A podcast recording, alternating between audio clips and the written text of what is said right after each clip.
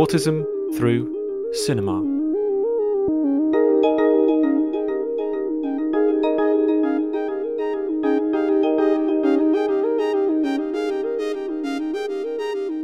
Welcome to the Autism Through Cinema podcast, investigating autistic presence and expression on screen. This podcast is brought to you by the Autism Through Cinema project, based at Queen Mary, University of London, and funded by the Wellcome Trust. For more on this project, please visit our website autism through cinema.org.uk and follow us on Twitter at autism cinema. We are always interested in our listeners' thoughts, comments, and feedback, so please do share these with us by dropping us an email at cinemaautism at gmail.com.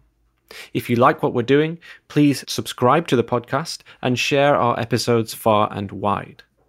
In today's episode, the team discussed the 1972 documentary Asylum, directed by Peter Robinson. Just a quick content note here that this episode reflects upon life inside mental health institutions, so please use discretion if that's a sensitive topic for you. Thank you for listening. We hope you enjoy the discussion. Um, okay, uh, hello and welcome to the Autism Through Cinema podcast. I'm Alex Widdowson, a PhD student at Queen Mary University on the Autism Through Cinema project. I'm investigating the ethics of representing autism as someone who's not autistic. And I'm joined with me today by David, Georgia, and Janet. I'll let you guys introduce yourselves. Hello, I'm uh, Dr. David Hartley. I have just finished my PhD in creative writing at the University of Manchester, uh, where I partly looked at the representation of autism and neurodiversity in sci fi and fantasy cinema. And I've also written a novel, but the less said about that, the better, I think, probably at the moment. That's me. Um, hi, I'm Georgia, Georgia Bradburn. Um, I'm an undergraduate film student at Queen Mary University, and I also have a blog, The Autistic Film Critic, write about um, films from a neurodiverse perspective. As an autistic person myself, I really enjoy analysing and looking at films through the optic of autism. Hi, I'm Janet Harbord. Uh, I co lead the project Autism Through Cinema um, with Stephen Eastwood at Queen Mary. Um, and I'm interested in uh, autism and uh, its impact on the way in which cinema has developed as a language, um, and also questions of empathy. So I was responsible for um, suggesting Asylum, uh, 1972, a documentary directed by Peter Robinson. So I'll give it a little introduction, uh, but I think before I start talking about the film, I should probably make clear my affiliations with the Philadelphia Association, who is the organization that set up the therapeutic communities that are covered in this documentary. I was their artist in residence uh, from 2016 to 2018, and I was also a member of uh, Sage Community Arts, a spin off organization I did their introductory course in philosophy and psychotherapy, and I regularly attend events there, and I've made several films with the PA. So there's very much a sort of strong sense of affection and bias towards the Philadelphia Association and their ideological position coming from me. But um, I think putting that aside for a second, I'll introduce the film. This is Asylum, and uh, it's from 1972 Peter Robinson directing, and uh, it's very much of its time. It's uh, a product of a period in psychiatry where the drugs, uh, the psychiatric drugs, were not particularly effective and quite blunt tools. But also, mental hospitals were sort of still considered quite oppressive spaces, mostly. Uh, the anti psychiatry movement had been developing globally for a good decade, um, um, probably longer than that, actually, and drawing attention particularly to patients' rights and systems of power that divided uh, doctors and patients that potentially created more problems than they resolved. Asylum begins with a title card that explains that the documentary crew had lived with the at the therapeutic community for six weeks whilst recording this film. R.D. Laing introduces the sort of ethos of the Archway House, the PA community, um, arguing that it is a place that offers the true meaning of asylum. Um, the so-called patients and psychiatrists try attempt to live as equals. I mean, they're not actually referred to as patients; they're just house house members. And so this sort of flat hierarchy is sort of promoted, and the informal power imbalance, the power balances between those who uh, have sort of psychiatric qualifications and those who are living in the house are dissolved as much as possible. Um, while Laing's uh, colleagues, David David Cooper, were like radical Marxists, uh, focusing very much on the sort of um, revolutionary act of psychiatry. Um, Laing himself uh, sort of didn't wholly reject the psychiatric goals of traditional medicine. He was just more interested in modernizing psychiatry and drawing in, drawing uh, from influences of continental philosophy and uh, count, the countercultural movement. Um, but you know, he had some pretty bold ideas, such as the idea that uh, beyond the sort of power structures in a hospital, there were actually sort of problematic and potentially toxic elements that he detected in the families of some of his schizophrenic patients. Uh, later developing an argument that um, families were just as much sort of systems of ideological control as the hospitals and the state. So, I mean, this all sort of threads within 60s countercultural ideologies. And um, these were experimental spaces where they sort of developed new modes of living outside the systems of uh, medicine and um, the sort of uh, nuclear family. Um, you know, it could be said that with the improvements and proliferation of psychiatric diagnoses and med- medication right now, the anti-psychiatrist movement has sort of never been weaker, but I would argue that they did a lot of work to raise awareness of patients' rights. And actually, a modern version, critical psychiatry, exists today, um, drawing attention to the sort of philosophical aspects of uh, relationship between um, the individual medicine and, and practice but essentially, uh, we're here today to discuss how sort of notions of self determination, liberation, and ethics in the anti psychiatry movement are relevant to the neurodiversity paradigm. And I'm also interested in how the how the sort of choices made by the documentary crew in particular were able to adopt and represent the ethos ideologies of this neurodiverse household. So I mean, maybe another thing I'm quite happy to mention is that I have uh, lived experience of psychosis and sort of can empathize quite strongly with some of the people living in this household. And I think it's uh, quite a sort of visceral experience for me to watch it and be reminded of what it was like uh, not quite having control over everything I chose to do. Yeah. And so I think that personal experience has been one of the things that got me interested in the neurodiversity paradigm and sort of different modes of living and being uh, and trying to embrace that sense of difference and create room for it in society rather than working towards a norm. So that's my introduction. Thanks alex. I i yeah i found this film really interesting. This was the first time i'd i'd seen this film. Um, I've seen some of Peter Robinson's work, and and I was familiar with R.D. Laing, um, but not not hugely familiar with his work, but familiar with him as a person. So this this film was very new to me. I, I found it really interesting and really moving, and uh, a very compelling film to watch. Um, at times, I did feel a little as if I mean, you're always going to get this, I think, with documentary films. Uh, I feel as if we were sort of intruding a little on the space, that we were kind of, um, I don't want to say the word exploitative. I don't feel like it was an exploitative film, but I think with documentaries, you're never really too far away from that, that we are observing these people and in many or many occasions watching them getting quite upset or having getting angry or get, having meltdowns and so on, which can be a bit uncomfortable to watch in some regards.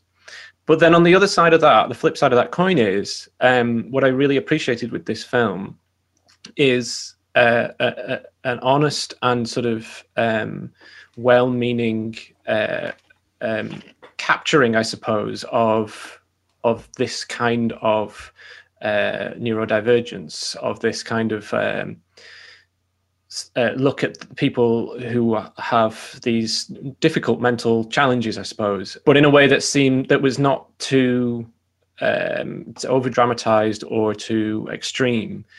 And I think the reason why I appreciate that, coming from my own personal point of view, so my uh, older sister, who's autistic and has learning difficulties, uh, lives in a uh, a shared home, a sort of assisted living place, which I think is a really it seems to be a really really good place. She seems to thrive there and, and really enjoy a, a time there.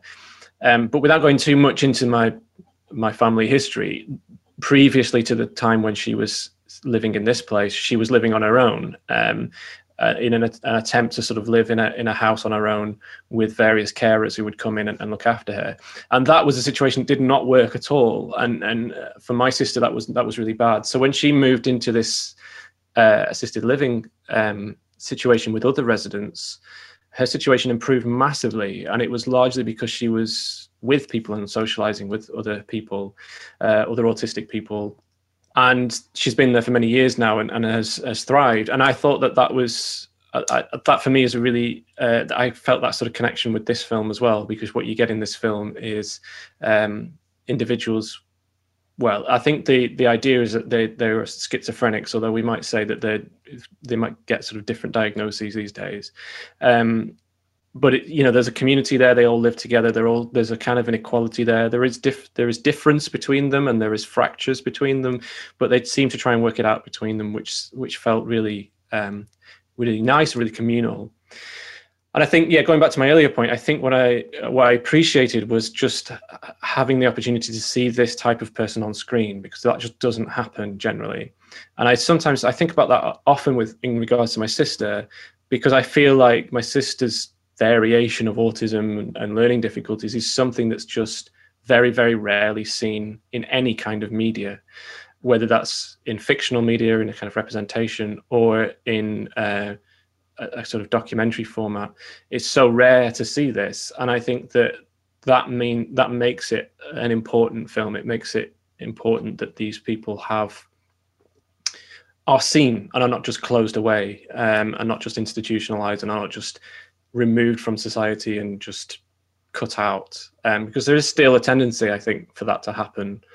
But there's, you know, for taking my own personal example, there's real. My sister has real joys and and and there's a real silliness to her that she adds to the world. And and that's something that I feel like other people miss out on because she doesn't live within normal in inverted commas uh, society.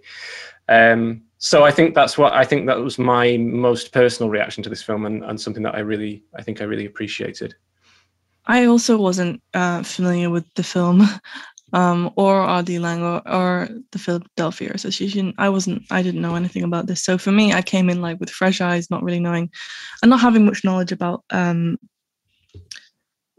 um, psychiatry uh, and things like that.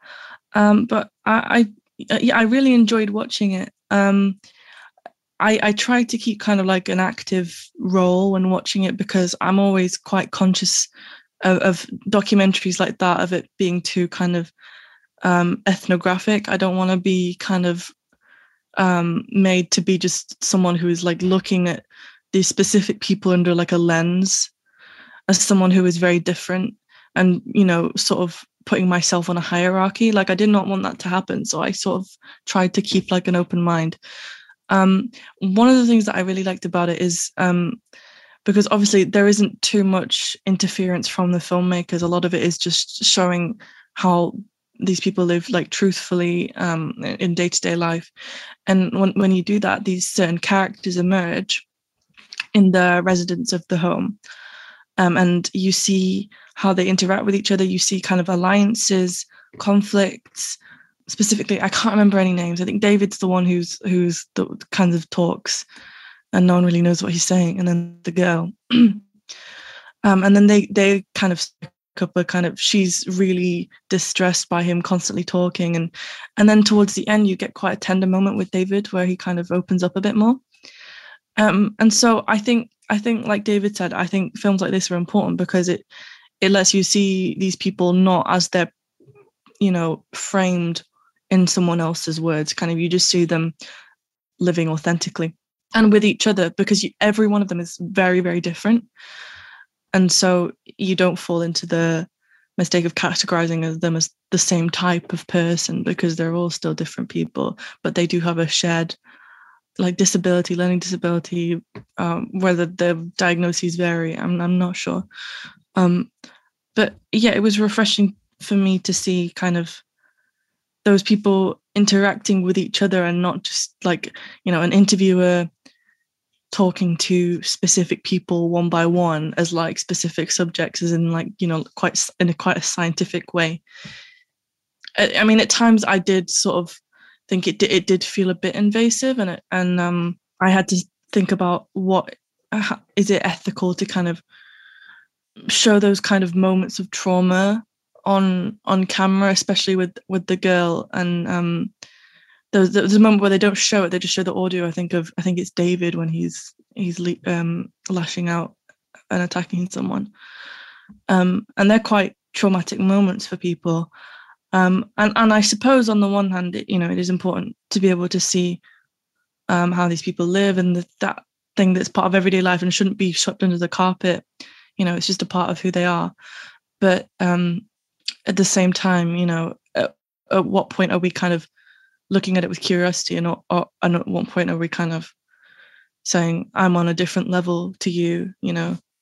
Like um status wise and i haven't i haven't watched that many documentaries about um, neurodiversities which is ironic because i'm i'm neurodiverse myself but um i i think thinking about how that is represented i think these questions of like what is kind of looking scientifically and ethnographically and what is representing someone truthfully is quite is quite a difficult area to navigate but i'm interested to just to explore it more i think.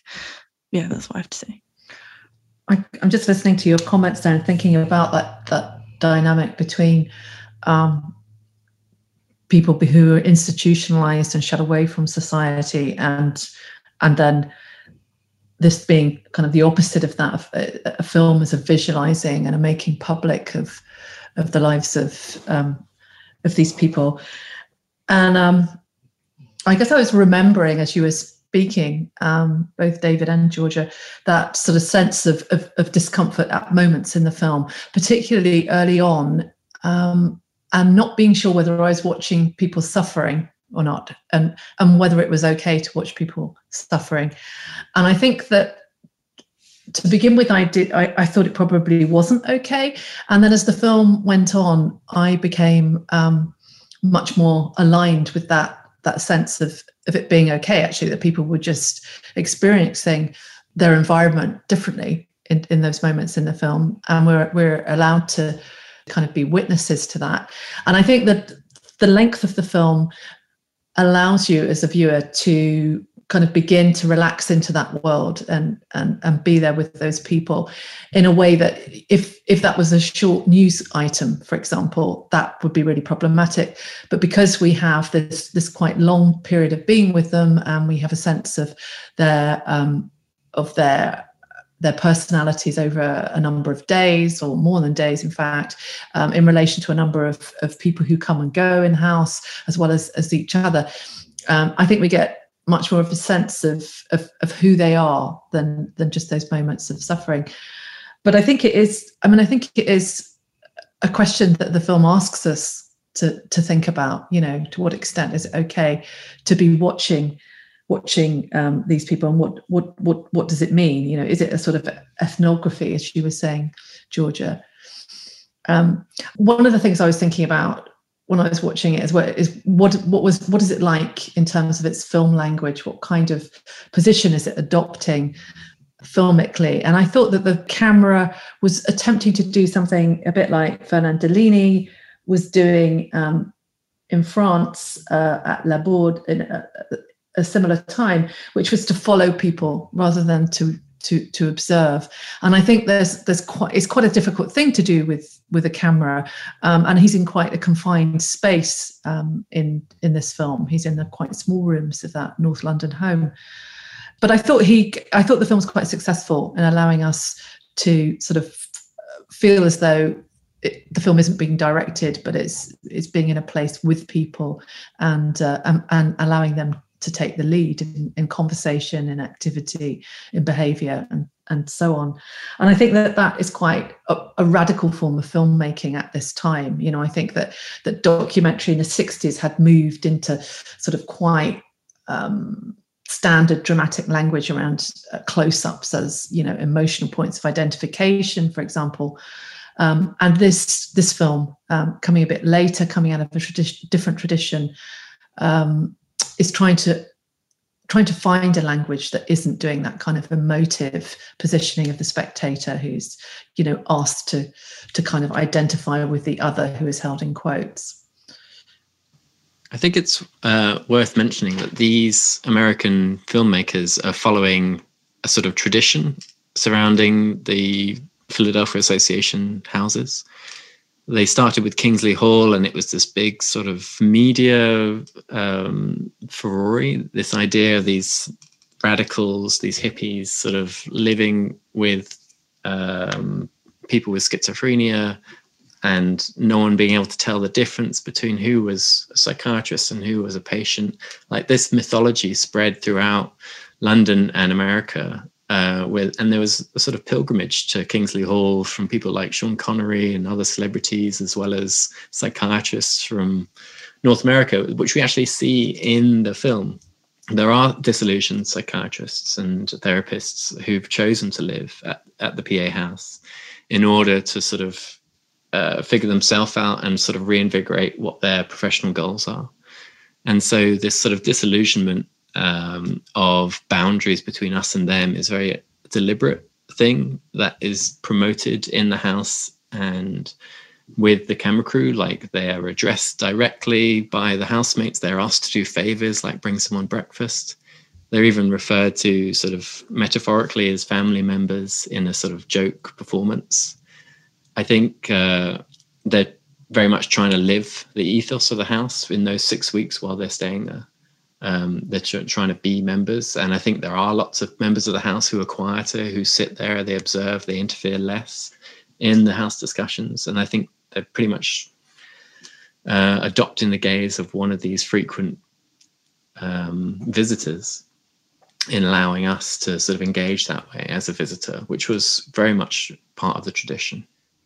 Yeah, uh, uh, it's interesting all of the both of those discussions because I did spend quite a bit of the, bit of time when I was watching this film, sort of wondering who the who the residents were and who the psychiatrists were in some respects. Um, I mean, some in some respects it's quite it's it's quite obvious who the residents are, and in others there are people who, as you say, are kind of sort of halfway between the two, or or our psychiatrists would have checked themselves in as well. Um, and it was interesting to have that kind of blurring, and it wasn't obvious who like everyone was just dressed the same pretty much. They're just in you know very casual clothes, and everyone looking very seventies, and and and that sort of added to that kind of blending of of who what who who was in sort of which position and i really i kind of it really liked that about it because it did get it sort of allowed you to see I don't know. There was there was this there's a kind of a discourse of power that runs through all of this, and you're sort of always wondering who is who is the person who is in power in a certain situation. But of course, the kind of anti-psychiatry movement seems to be about trying to remove as much of that power as possible and trying to sort of level it out a bit more.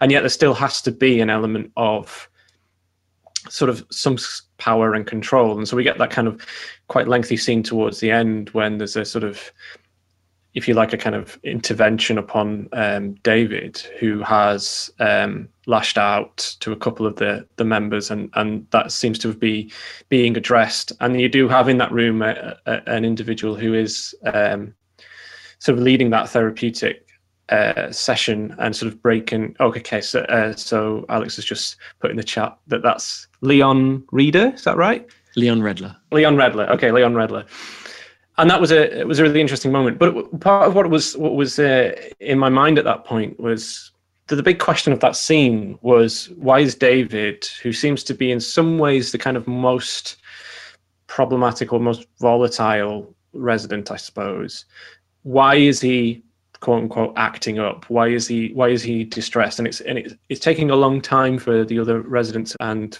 Leon Redler and um, the other psychiatrists in the house to to figure out why he's reacting in the way that he is. And I couldn't help but think.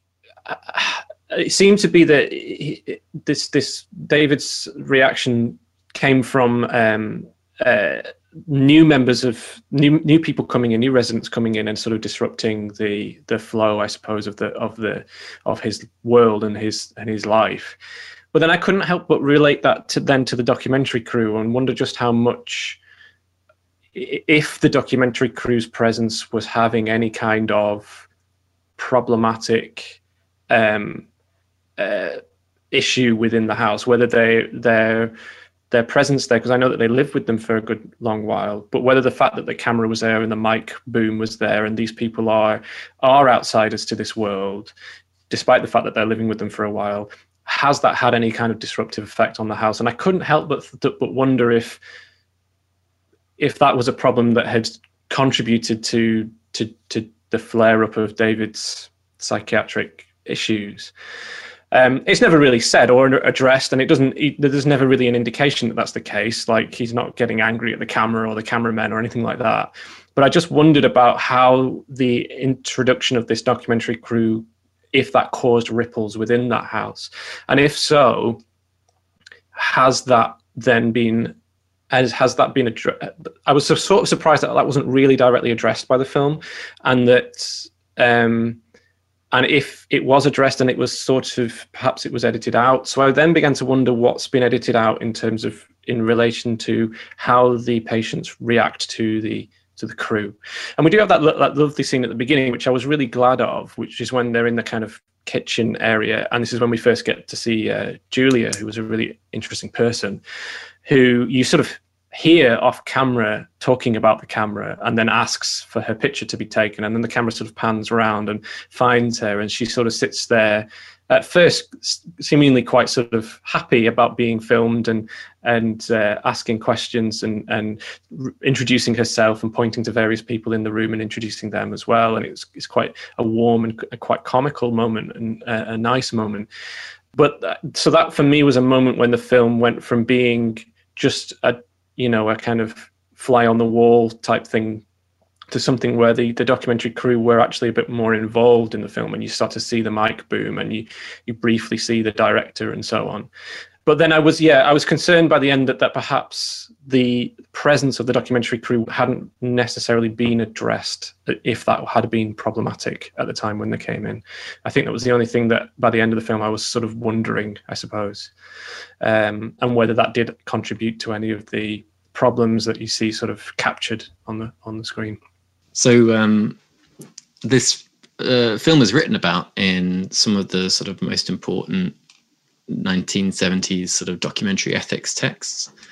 And I think that's partly because one of the associate producers was um, Alan Rosenthal, who uh, wrote New Documentary Challenges or edited New Documentary Challenges, like a sort of seminal collection of, of essays on ethics. And so they're all working the same network in America, um, coming over and, and discussing and sort of establishing documentary ethics based on social sciences conventions. And um, I think what they were working against was sort of what's what would now be called extractive documentary practice, where you sort of dive into a community, capture as much material, and then leave and edit it and control its dissemination without ever really consulting with that community again. And the approach to to the edit of this film was to sort of show four hours of of, of the rushes uh, that already chopped down, and sort of see what the uh, household think of it, let's screen it and discuss it, and then work towards an edit collaboratively. But uh, obviously, more control being in the hands of the film team, but essentially sort of checking in with the community. Also, their presence in the first place being authorized by the households and voted upon.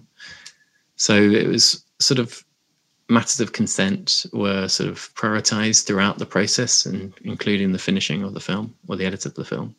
So um, I think they were very conscious, but it was a sort of earlier period in documentary before um, sort of reflexive practice had really developed. They weren't thinking too much about the relationship between the film and the audience. They're very much thinking about how do we organize the relationship between the filmmakers and the participants. And mostly it sort of follows this observational sort of convention that has strong roots in ethnography. But I think, you know, they're trying, they are trying to be a bit more involved as well and, and willing to show those moments of imperfection where there's a direct relationship with the camera and the camera crew. So yeah, I mean, I think you're right though that there isn't a real consideration for just how much impact a camera crew can have on a community. But we do know that they were up for it. Just to to be um, uh, to to to bring in an opposing point of view, it, it it does feel to me as though the film could is a vehicle for Laing to a certain extent. And I think he appears halfway through. He's a kind of midpoint. So he's he's centralized by the editing and he delivers his interpretation of asylum. It kind of unlocks the meaning of the film for us. So I think there's something about the way in which the film has been constructed in the edit, despite the viewing of, of the rushes collectively um, and having permission from uh, the residents for, for the film to be exhibited publicly and so on. So, sort of ethically, the clearances are made, the practice is good, but nonetheless, sort of Laing, it could be argued, is the star of the show. And I think that there are moments in the film that seem to showcase his his ideas. For example, when um, I think it's Jamie, um, there's a conversation about his his father coming, the, how long he's going to stay at the house. There seems to be there seems to be quite a, an ongoing debate for a number of residents. Are they coming back when they leave? Are they coming back? And is it good for them? What's good for them? Who knows what's good for them? Um, how do they take these decisions? And we see Jamie trying to take this decision, and and his father arriving, um, and that that discussion about the chest of drawers, where the resident worker, I think it is, is that right? says to him, uh, says to his father, well, you know, Jamie, Jamie pushing that out of his room into the hallway is, you know, maybe that's telling you something. And then there's kind of a bit of silence. And then he said, maybe that's telling you something about the family. And it feels a very kind of like, and have you read R.D. Laing actually? Um, you know, there, there were moments like that in it where I think there is quite a strong presence of Laing as an authority. So I, I, I think there could be an argument made about the film in that way. I mean, absolutely. These like the people who work at the houses and or workers maybe uh, the people who are house therapists and the people who live in the houses were more or less uh, followers of Laing in the sort of most cultish way of thinking about it. I mean, he was had unprecedented sort of authority over the sort of not authority in a sort of authoritarian way, but in terms of a sort of leader and an, an inspirational figure You know, I've met many people who moved to the UK just to be in the same country and city as Laing, and uh, it was very much sort of a, a, sort of charisma that was turbocharged uh, that drew people in. Yeah, and that sort of fueled the the origins of the um, the Philadelphia Association massively drowning out the contributions of other members of the collective so yeah, I think you're you're certainly on the money there when it comes to sort of Laing's haunting presence. Yeah, I wonder if we should uh, talk about the, uh, the, the title a bit more, uh, uh, Asylum, and yeah, we get this kind of moment with from Laing in the in the middle where he sort of reveals his thoughts on the on the word asylum. It's almost a trying to an attempt to almost reclaim the word asylum, I, I suppose, from its kind of psychiatric uh, associations, more back towards asylum as a as a refuge, as a home uh, for people to come to, um, in the way that we would use it these days for asylum seekers. Um, and I think what I, what I wanted to mention, because this is one of the things that was in my mind as I was watching this film, was the difference you get here compared to um, more sort of popular representations of asylums. So I was thinking, of course, about One Flew Over the Cuckoo's Nest. I was thinking about um, Girl Interrupted.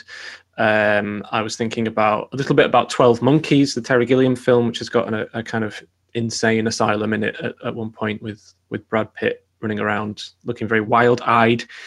and I, I had those those films in my mind while I was watching this for obvious reasons. But I, I think what was interesting for me was uh, so when I think about films like Flew Over the Cuckoo's Nest and Girl Interrupted, what you've got there are in in many ways sort of glamorous character actors pretending to be mad. And uh, performing that with all of the kind of wildness and sort of craziness and sort of running around and exaggerating movements and big wide eyes and very outward expressions. Whereas i felt here what we got was uh, an interesting insight into more of the reality of what uh, uh, people with challenging mental situations kind of look like and act like and behave like. And I think one of the things that struck me was sort of watching the patients was seeing this kind of reservedness to a lot of them or a kind of quietude or a kind of sort of inwardness which i feel was a reflection on partly perhaps a reflection on how these people have had to try and navigate through the world, through life and society, and i've ended up feeling um, having to be closed in or having to be sort of pressured into sort of very much looking at themselves constantly. And so you get this kind of downcast look quite a lot, this kind of aversion, aversion of eye contact, a, a careful kind of controlled uh, movements, which I felt really contrasted with the kind of Hollywood interpretation, I suppose, of what it means to be quote unquote mad or, or have a, a psychiatric condition, which is for these films I mentioned always very outward and wild and and energetic and quite frightening and um, unhinged and so on. And so I just thought it was interesting that we have in our popular representations we have these what a representation of a psychiatric institute or an asylum um, as these sort of very wild and open, expressive places. Whereas in reality, perhaps the opposite of that is true. And I thought that that was one of the things that was quite striking about this film and quite interesting and something that I think is important, I think, to acknowledge and and and notice that actually people who do end up in these situations, whether it's in an institution or in a, in a, in a shared living space like this, have suffered through life and have suffered through their social position in life, which has which has made them um, quite yeah self-reflective and quite defensive and quite uh, uh, inward-looking rather than outwardly expressing. Um, so yeah, that was I just thought that that was an interesting element to the to watching these kind of real um, real people. Yeah, it definitely um, has a contrast with kind of um, those films from the um, 60s and 70s about the, a lot of the focus was on like um, psychiatric hospitals and psychiatric care. Um, and one thing that I was thinking about, kind of regarding the whole um, philosophy of, of, that method, is kind of you know of of letting people um, be free in their own environment in order to help them, because um, I think to an extent that made it harder at times for them to coexist among each other because there was so much friction and so much conflict because i think there's sometimes some a lack of ability to understand one another and then perhaps at times too much you know? Because i remember um when i was in just a little anecdote when i was in college my best friend was also autistic. And this is just on the nature of people with similar kind of conditions. It didn't really work us being together because i think we had very you know important but also contrasting kind of needs which you know we you know if one person needed assistance or care you know the other couldn't you know because we were kind of balancing out between us.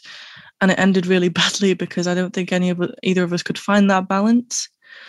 Um, so I was reflecting on that because I've always said since, you know, oh, I, being friends with other autistic people is a nightmare for me. But I mean, looking at it um, through this film in, in kind of the context of like a di- different uh, neuro- neurological conditions, um, I found it interesting because it, th- there's quite individual relationships that form, but also it's um, it's quite strange how um, you know putting them in this environment to be more independent could actually create you know a lot of um a lot more trauma for people but I, I don't know. I really don't know that much about it. It's just a thought that came into my mind.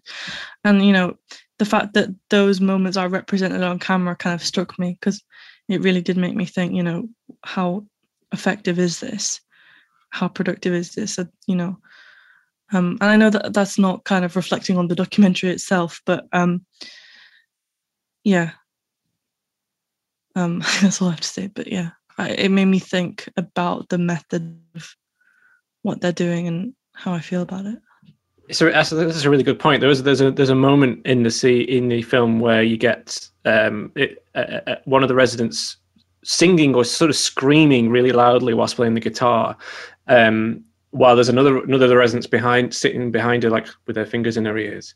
And again, I was thinking of my sister at that point because if somebody where where my sister lives, if they were doing that, she would not cope very well with that at all. Like that that's loud, intrusive noise that and she's she can struggle with loud intrusive noise and that would make that would really upset her and so yeah there is there is a question there about um, and i'm sure that this is something that uh, rd laing and his acolytes were continually considering but there is a, a, really big question there about the kind of the clashes i guess that will always arise between people um, between the different ways in which autism and other kind of conditions can manifest and and you even see that between Julia and David at the, that near that beginning scene where we, you know he's continually talking while she's trying to do her piece to camera effectively, and it upsets her that he keeps in, he keeps interrupting. Um, so I don't know. I don't think there's a clear answer to to that situation in, in a psychiatric sense, but it is a it is a problem, and it's one that you do see,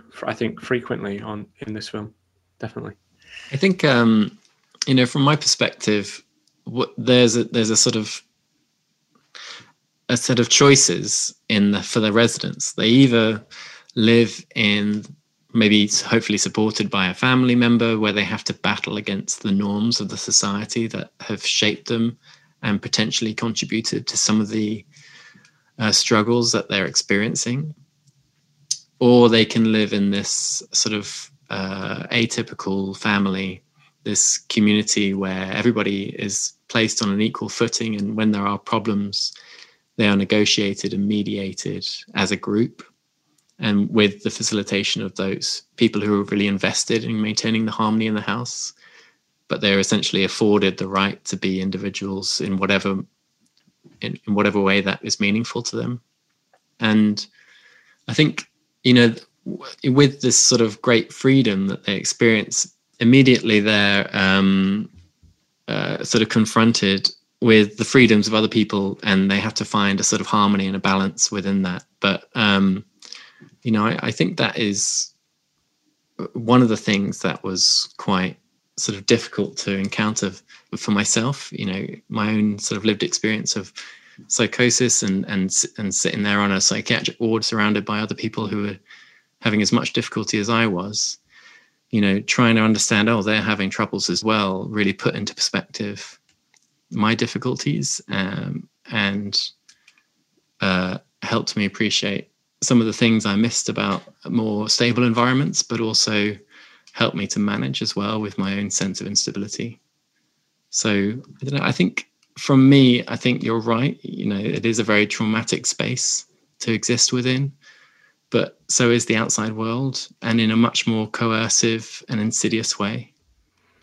That's very true, and of course we do get the intrusions of of. I think they're careful to include these other the family members that come in. We do get we get Julia's uncle who sort of takes her away for a while, although we don't ever actually see a, the uncle. I don't think who comes seems to have come at one weekend and just takes her away, and then there's a kind of a little bit of a battle as to try and get her back. But then there's the the the father who's kind of right in the middle of of the film in many ways, and, and it gets a kind of fairly extended scene where he's the father of one of the residents. I can't remember the resident's name now. Um, Alex will probably pop it in the chat. He knows uh, back of his hand. Uh, Jamie, Jamie, that's right. We've mentioned this before, but the, the, the father comes in and he's talking about getting the chest of drawers, and and and you get that sense immediately while, while watching that father that you get this kind of like who who seems to be he's a very traditional he's, he's wearing a full suit he's very well spoken he's uh, he's almost that kind of archetype archetypal man of that era of being kind of oh yes i, I will i will f- find all the solutions to all the problems that we have here. I've had a few thoughts about this. What do you guys what do you chaps think? Kind of that kind of vibe. Gets out his checkbook to uh, to write a two a check for two pounds to get a new chest of drawers. Um, and in some ways, a, a, bizarrely kind of almost quite comical character, even though he's you know he's clearly a real real person. He reminded me of the sort of characters that like Stephen Fry and Hugh Laurie would play in in, in comedies. Um, and then has that kind of ridiculous line of thought where he starts to say, um, "Okay, one other thing I want for my son is uh, for him to have a, a, girlfriend now. I think he's of the age now where he should have a girlfriend. That'll sort him out. I've got this this lovely uh, girl. She's not pretty, but she's you know she's um, she'll she'll do the job. Uh, so if you think that's a good idea, and then maybe we could can, can subtly set set them up together.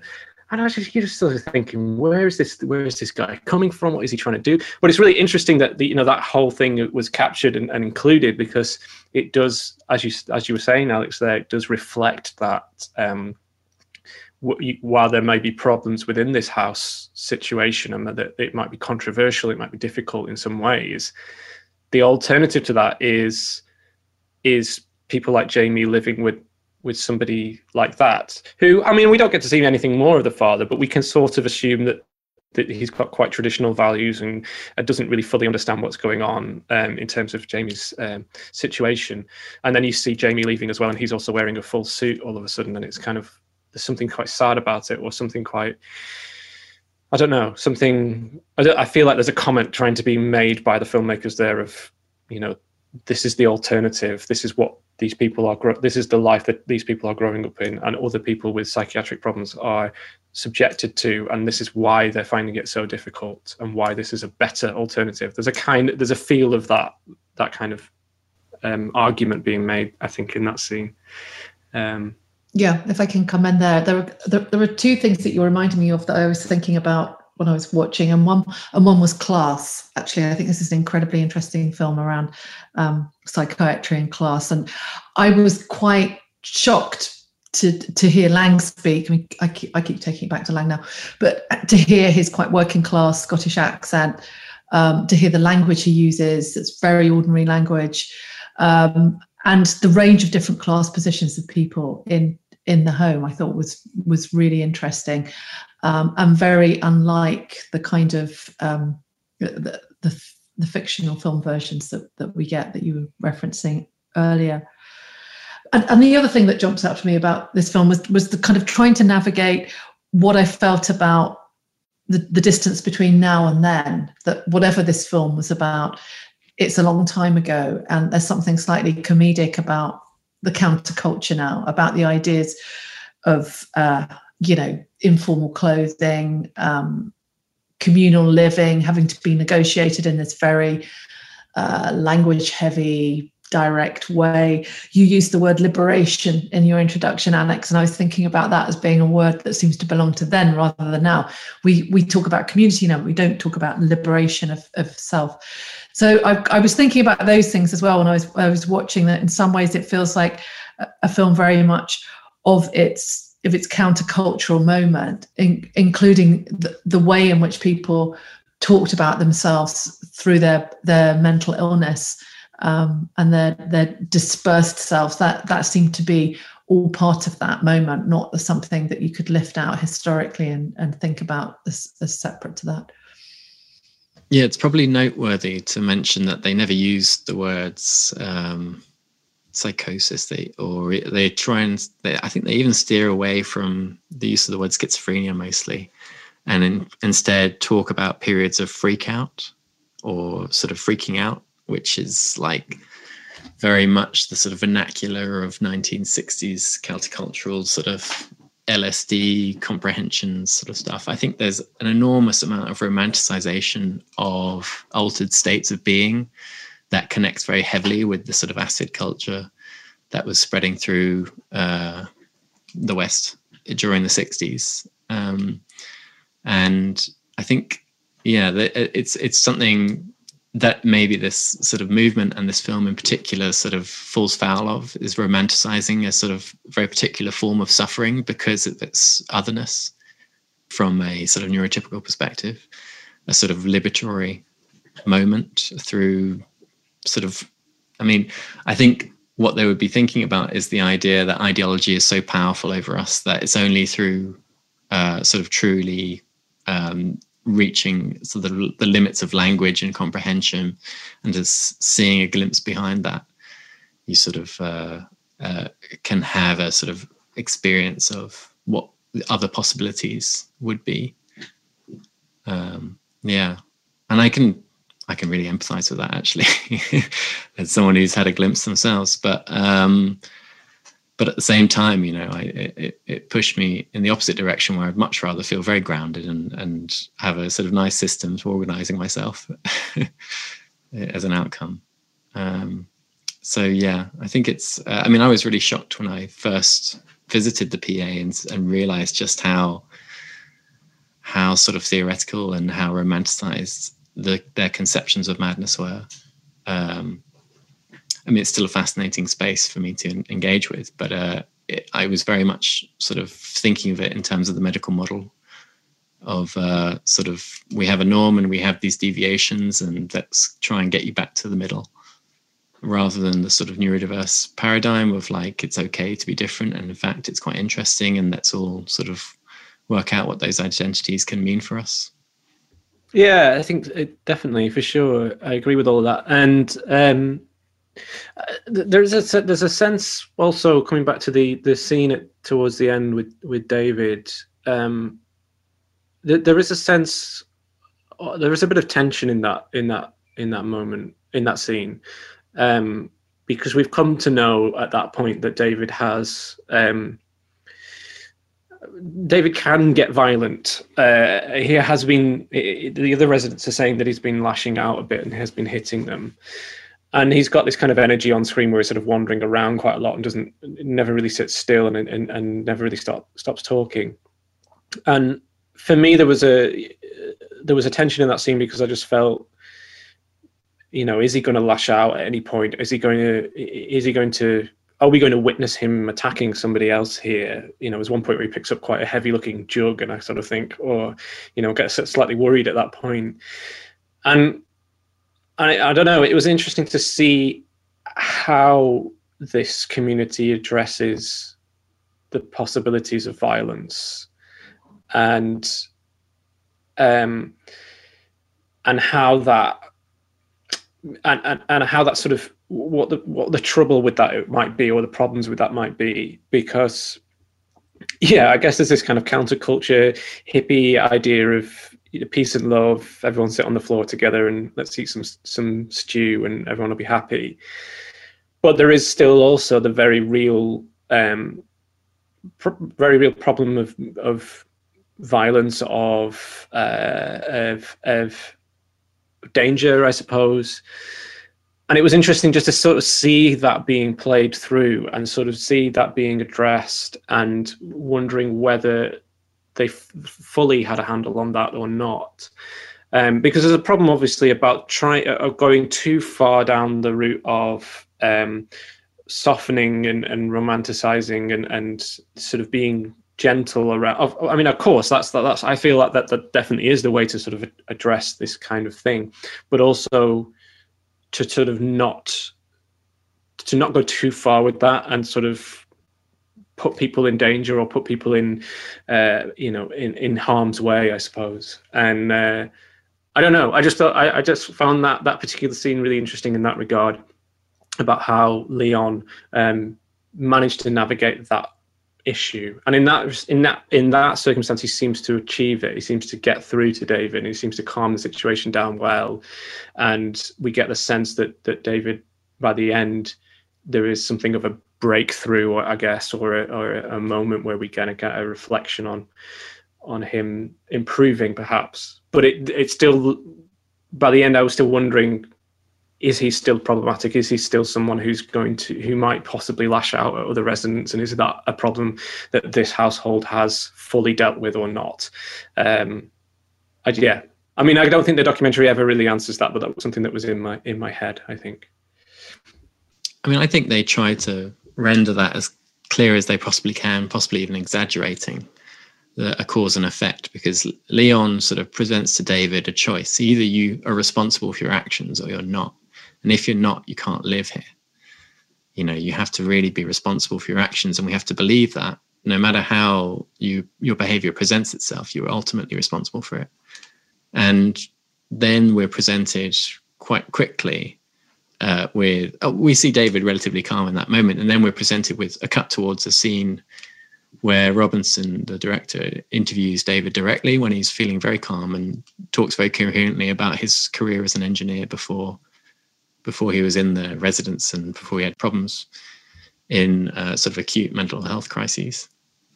And and so I think you know we have no idea whether that it definitely didn't happen immediately after as a daytime shot as opposed to an evening, but it could have been weeks apart. We've no idea, but it's certainly presented as a sort of cause and effect of like if you give people the sort of dignity of being responsible for their own actions and you remind them of that occasionally, they are going to essentially have greater uh, respect for themselves and, and control over their own behavior. Um, and they'll have to live with the consequences of not being in control of their own behavior. So there's a sort of argument built, I think. I think you're right that, you know, living with people in acute distress is quite a sort of tense experience. And, you know, lots of things go wrong, no matter if they're in state psychiatry institutions or in households where the people are trying to do it a different way. But um, yeah, I think they try to make this argument. Mm. I wasn't sure whether David was sedated in that final sequence you were talking about, Alex. He seemed to be quite sort of dampened compared to his previous self in the film. Um, he'd lost that very fast paced way of speaking and um, yeah, I was quite changed. And I, I, th- I thought it. I thought the film was also interesting in uh, allowing us to see that there wasn't one way through this of people being treated. That there weren't, there wasn't a method that was to do with banning drugs and instating uh, therapy, but that there, there was sort of people were allowed to have medication if they wanted to. Um, people were allowed to come and go in the house. There wasn't didn't seem to be assigned moments of of psychotherapy.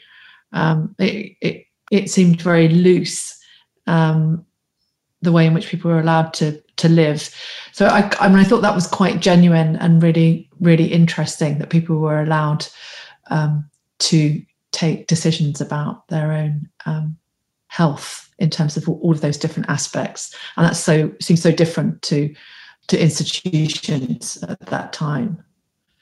I think it's, it's also interesting to think about our attitude to drugs now, in med, med, medicalization of, of conditions now, and to what extent um, you know they're different to to those that counter, countercultural moment.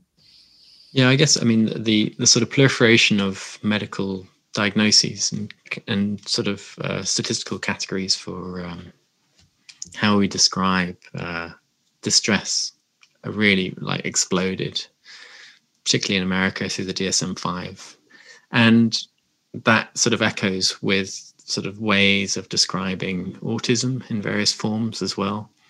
Um, sort of shifting towards a sort of spectrum uh, model that could potentially in- incorporate everybody in the world on some sort of position within that spectrum. So, um, yeah, it's it's it's it's hard to know what i mean i don't i've never decided in terms of mental health if it's a good thing that supposedly one quarter of us are suffering at any one moment and could be given medication for it by a doctor or or is it sort of diluting the idea of a sort of distinction of um, people who are in, in a sort of acute vulnerable states and would benefit from sort of externalizing that sort of problematic element as a sort of entity that's not themselves.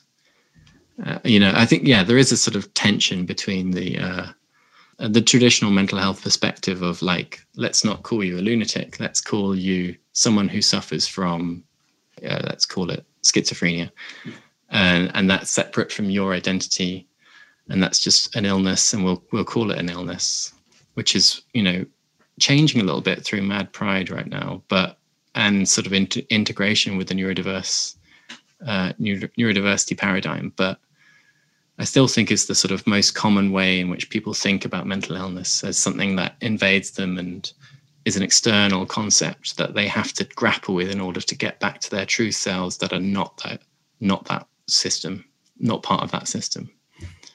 So that strongly contrasts the sort of neurodiversity model of like, I don't have autism, I am autistic.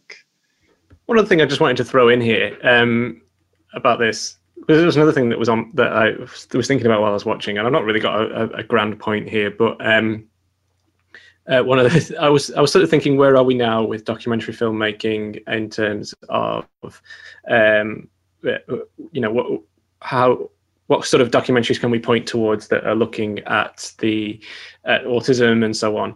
And the one that came to my mind was one that I watched fairly recently. It was on, I think it was on the BBC. It's probably still on the BBC uh, iPlayer. It was a documentary about Jordan, uh, the glamour model Jordan, Kate, Katie Price, and her son. It's called something like Autism and Me, something like that. Katie Price, Autism and Me. Anyway, it's a documentary following her around with her son as she tries to. Um, he's he's he recently turned 18 and she's trying to get him into a um, assisted living style place. And so what you get there in that in that documentary is it's quite a traditional documentary in many ways but you get like um, insight into kind of modern places where autistic people with uh, learning difficulties and uh, other neurodivergencies who need sort of support can end up going to, can end up living. And there was actually it's quite an interesting documentary in many ways.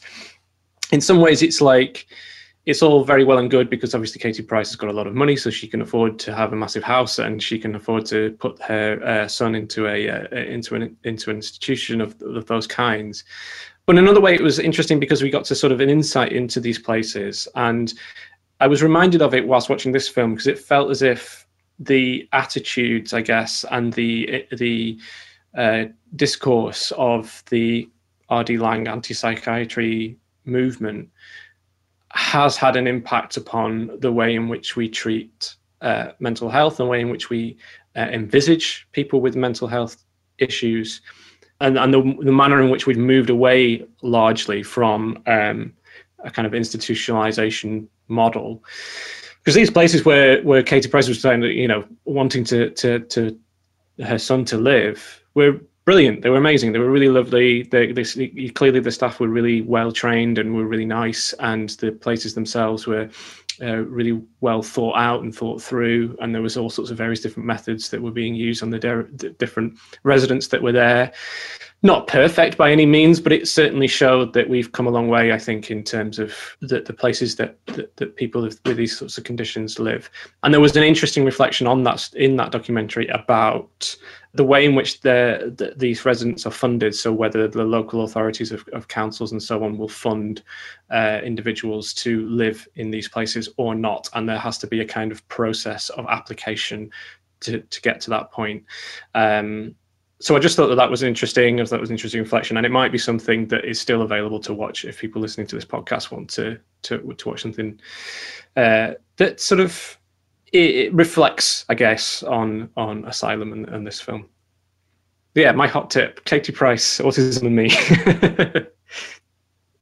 All right, David, Georgia, Janet, we're gonna have to wrap, wrap up there. Yeah. So um, thanks everybody for joining me and watching this film and discussing it with me it was like I think something very special to me. So I'm really glad we had a chance to talk about it.